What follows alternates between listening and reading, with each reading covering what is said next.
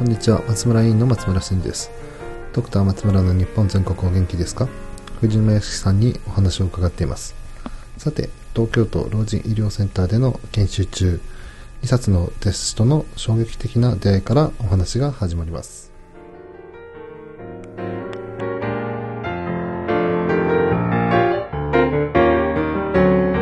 んですけどもその時その研究所なんで、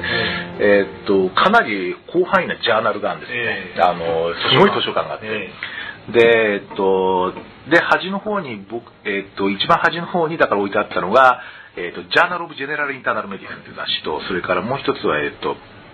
ジャーナル・ファミリー・プラクティスっていう、この2つの雑誌が置いてあって、全く夢はついてなかったです、毎回。誰も読んで誰も読んでない。新着ってしてんですけど、誰も読んでない。で、僕、それなんとなく、なんとなくジェネラルっていう言葉に、なんとなくふーって引き寄せられて、それで、最初に見たのは SGIM の雑誌ですね。で、もうそれはかなり衝撃でした、僕。あの、要するにその、まあ、自分が王子生協病院とかの地域の病院でやってるいろんなことを研究してる人がいるんだってことがびっくりしたんですよ。で、で、あとはその教育もあるし、そういうジェネラルっていう人たちを育ててる、そういうその、後期研修自体があるんだってことを知ったんですよね。その考え自体がすごく、まあ今でも新しいかもしれないですね。そうですね。みんななんかリタイアした後に、あと余生を そうですね。そう。で、で、その、そこは、だから僕はその大学時代にその現代書とかブワーって読んでたのと同じぐらいの知的興奮を覚えましたね。で、それで、えー、っと、もう亡くなられたんですけど、ジョン・アイゼンバーグっていう、その、えー、っと、有名な方いらっしゃって、その方のいろんな、その方の論文がすごい好きで、で、作家読むみたいにその人の論文とかをですね、インデックス見デックスしてたら、当時はインターネットありますインターネットあります。そう、インデックス。このクソ熱い。本をね、もうめくって、たいんですよ。まあ今みたいに廊下じゃなかったんで大丈夫ですけど、それで一生懸命探して、こうやってコピーしてとかって、そういう感じだったですね。で、それを読んでかなり、これだと思いましたけどね。で、ただ、その一応、で、その、まあ、血液、その病院に残らないかとかとも散々誘われたんですけど、やっぱりちょっとこれはこっちだっていうふうに思って、それで、えっと、王子に戻ってですね、それから手探りっていうか、もう独学と手探りが始まるって感じです。まあ、最初に、あれですよね、あの、教育というか研修医を診療所で入れるようになって、それがですね、えっとですね、それは結局その、えっとですね、その、老人医療センターから帰ってですね、えー、と4年ぐらいなんですその後、はいはい、で4年間じゃあひたすらそこで。そうです。でこの時は診療所っていうのもその病院で。で、えーと、病院で実はその外来を研修させようと思ったんです。外来の研修なかったんですよ、だから研修医は割とコンスタントに2人とか3人とか入っていたので、まあ、外来の研修をしようっていうのでこれ手探りでやったんですけど外来の研修やってるうちにですね、やっぱこれ絶対診療所だなって思ったんですよ、それでえっ、ー、とまあその所属してた病院が新しく診療所を作る計画があるってことはずっと知っていたのででそこの診療所の所長になってやるぞっていうのはなんか心に秘めていたところがあってそれが実はその沖縄診療所だったんですね。で、えーと、卒業10年目のぴったり10年目のところで、えーと、診療所に、まあ、所長として転出したっていう形でそこであのその4年間でいろいろやりたかったことを始めたっていうところがまあ本当ですね、はいでまあ、えー、4年間で始めて、まあ、基本的には考え方は一緒で、はい、まあ、えっ、ー、と若い人を連れてきて、まあ、連れてきて まあそうですね、まあ、第1号の研修医がだから、えーと、今、えっ、ー、とえっ、ー、と唐津市民。病院の大野舞子先生が研修2年目の時に僕はちょうど診療医で3年目ぐらいだったと思うんですけど、まあ、来ていただいてってことで、まあ、それもかなり大きな出来事でした僕にとっては。それでまあ研修医と一緒にまあえー、っと勉強しながら、はい、えー、まあその教育そのものをシステマティックにやるようなやり方とかをそうですね。ただ当いやあのですね当時はその診療所で教えるっていうこと自体は極めて誰もそれはないだろうっていう感じだったんですよその、えっと、じゃそのとこ行って勉強にならないでしょっていう。そうですね。のが大多数。教えてくれる。だから若い人が行くところではないっていうか、うね、まあそういう感じだったんですよね。理学的なその勉強にもならないだろうって。まあ今考えればその内科、非常に内科的なことなんですけども、まああの、で、しかもその、えっと、僕は、その、えっと、日本のそのプライマリーケアフィールドの、えっと、アカデミーとか学会っていうのがあることも知らなかったんですよ。まあ、ある意味幸せだったんです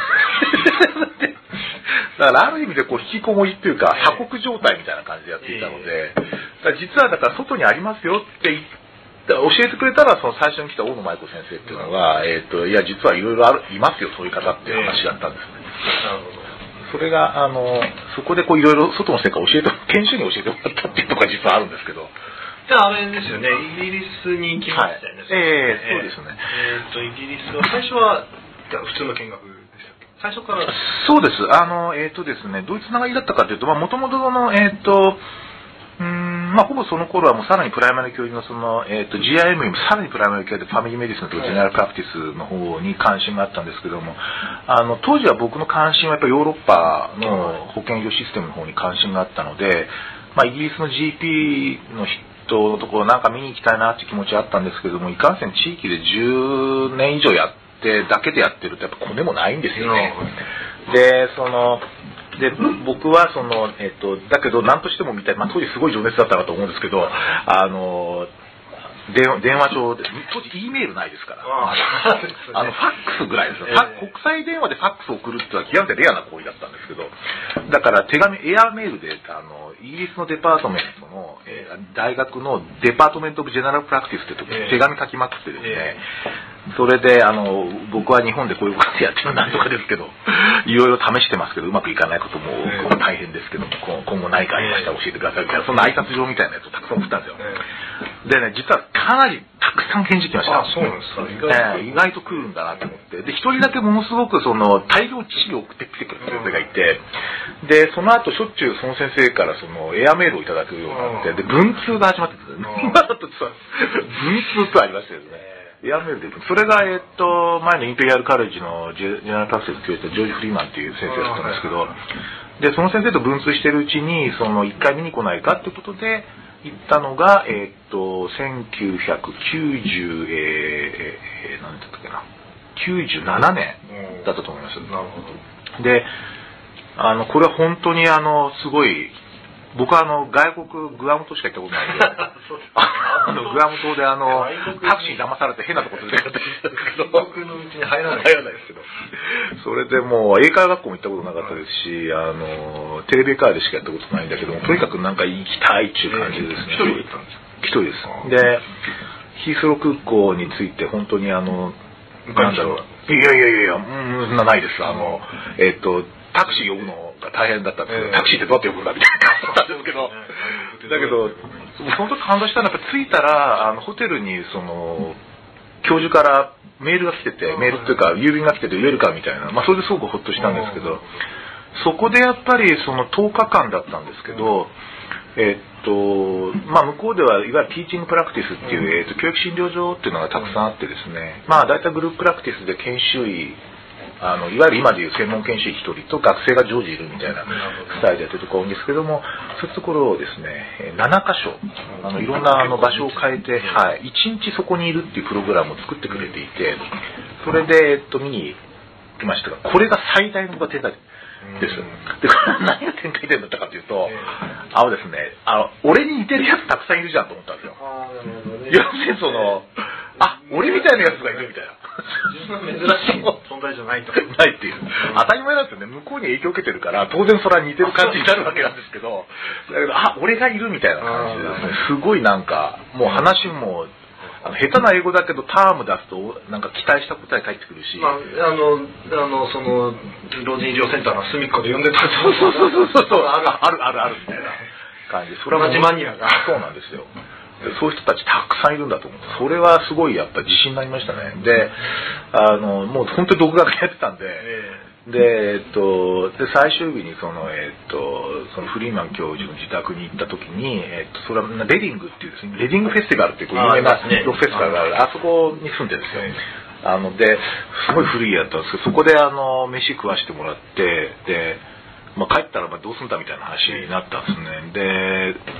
まあ、やっぱり仲間見つけないとダメだろうっていうふうに言われたんですよ。で、その周りでやっぱり必ず似たようなこと考えてるやついるから、あの、いろいろと、あの、コンタクト取って、あの、クラブ作れって言われたんですよ。で、これがまあ結構、それで学会とかに出始めそうなんです。それで、えっと、いろんな人にその接触するようになってですね、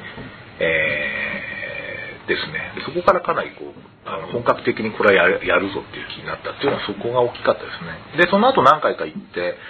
えー、と2週間とかですね、えー単位で何回か行かせてもらって、まあ、実際そのもっと詳しく勉強させてもらったりしたんですけども、それがあのダンディ大学のあれそうです。別なそれはまた別ですね。えーっと、そうですね。で、それやってるうちに、やっぱりその、教育自体を勉強しないといけないなというふうに思い始めて、それで2001年でしたかね。えーっと、ダンディ大学の遠隔コースの、えーっと、医学教育のコースに、ええあの入らせてもらって、まあで遠隔コースは前からあったんですかダンディ大学あったよですね。えーっと、日本人は僕初めてだったんですそうですねその後たくさん日本の人が来るようになったんですけど。多分みんな聞きに来たんで、ええ足立先生も、えー、と西堀先生も来たんですけどえーで、あの、それは結構やっぱり、あの、そうですね。いや、形は重要だと思います。で今えっ、と、えーそれで日生協の方の家庭力開発センターに移って今、えー、学学生というか研修医は何人ですか？えーっと、僕が直接、えーっと、し指導っていうか、その、僕がディレクターやってるプログラムに11人。11人、ええ。全国であの類似プログラムがいくつかありますよね。えーとですね、えーと、あと東海地区に一つあって、で、これがやっぱり日赤の直営の、はい。あの、レジデンシーなんですけど、え家庭用の、ここに、えーと、1、2、3、4、5、6、7人。今どこまでに全国で2 3 0人？そうですね。ね。はい。まああの協力プログラムみたいなところもありますよね。そうですね。だからまあ、多分あのほとんどが1、2名ってところであの10名以上のプログラムってそんな多くないので、まあでも大野さんが入ったのがが99年ぐらいですか？そうですね、あーえーとそうですね、6年ぐらいですか、はい、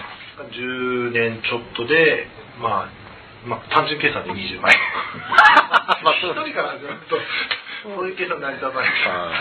あのまあ割とおかげさまで、10年で20倍っていうのは相当な離職率 そうですね。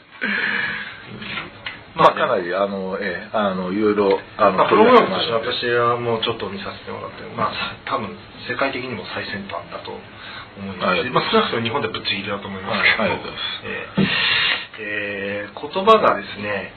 あのまたいい感じにわからないですね、ポートフォリオとかね、ショーケースとかね、はいはい。振り返りとか、いい感じにわからないですね。はい。あ、もう先生嬉しいですね。もう完全な戦略です。それは、あの、え聞いて全くわからなく言う言葉ではないし、はい。ポートフォリオって、ね、あのよくよく聞く。し文房具屋さんで、はい。見たりするし、はい。えーでもよくわかんない、はい。振り返りも、なんかその、ええ。切ってかみんなええでも完全な戦略です、それは。そうですか。あの、やっぱりあの、なんだろうなって思わせるっていうのはすごく重要だと思っていて、まあ、そういうね、あの、い、わゆる教育学の、えー、とかっちりした教育学の、えー難しい言葉を使った教育プログラムではなくて、はいこうかといって思いつきでもなさそうだそうですね。まあ、だから、ひらがなで書くスニーカーブルースみたいな感じです。よくわかんない違うか。よくわかんないですけど、まあ、なんとなく、まあ、親しみは湧きますよね。そうですね。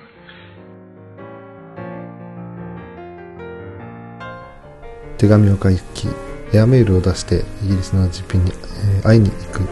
藤村さんのバイタリティがよく出ているエピソードでした。次回は藤村さんが今一番興味のあることにお話が進みます。お楽しみに。松村委員の松村真二でした。